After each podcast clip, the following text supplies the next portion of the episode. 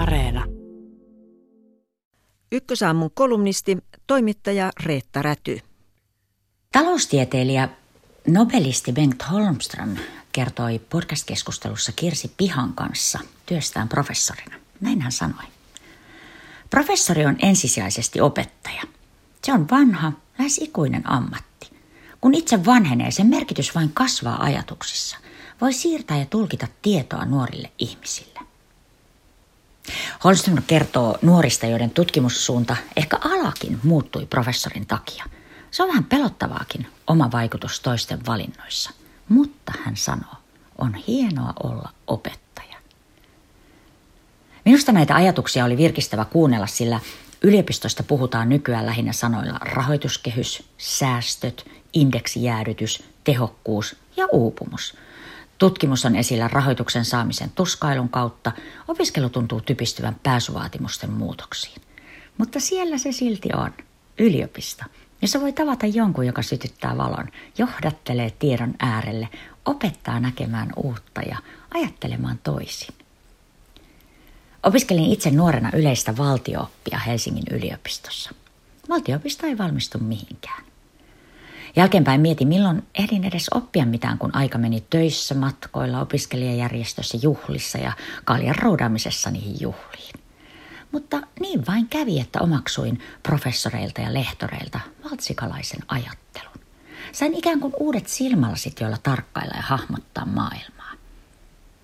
Ihan samoin kävi toimituksessa, jonne pääsin töihin.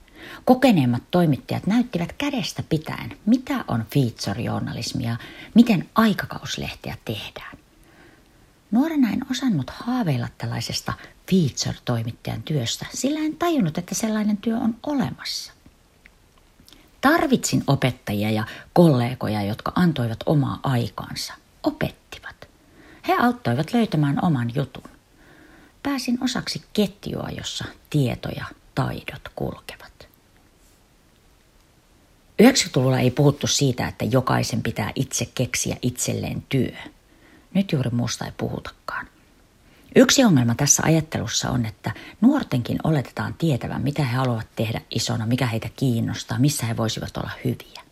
Mutta eihän suurin osa tiedä. Suoraan lukiosta ylioppilastodistuksella yliopistoon tulevat eivät ole lukeneet edes niitä pääsykoekirjoja. Niistäkin saattaisi huomata, jos ala ei nappaa ollenkaan.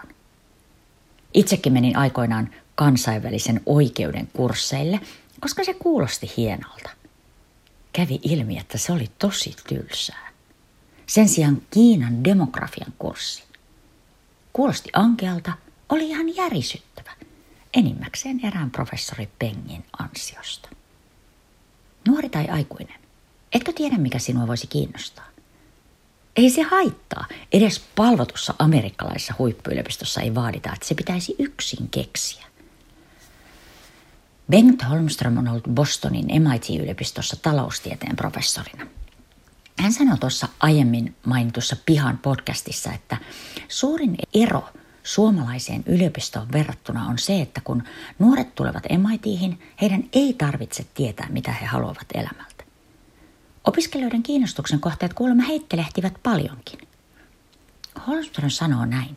Me otetaan suurena tehtävänä se, että autetaan nuoria löytämään asia, josta he ovat kiinnostuneita. Minullakin oli vuodessa 20 opiskelijaa, joita autoin ja seurasin tässä löytöretkessä. Se tuntui hirveän tärkeältä.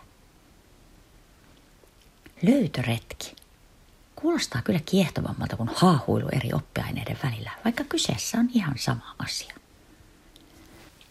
Nyt kun ajan henki korostaa kontrollia, tehoa, suoritusten mittaamista ja vertailua muihin, olisi mahtavaa, jos yliopistot kulkisivat vastavirtaan.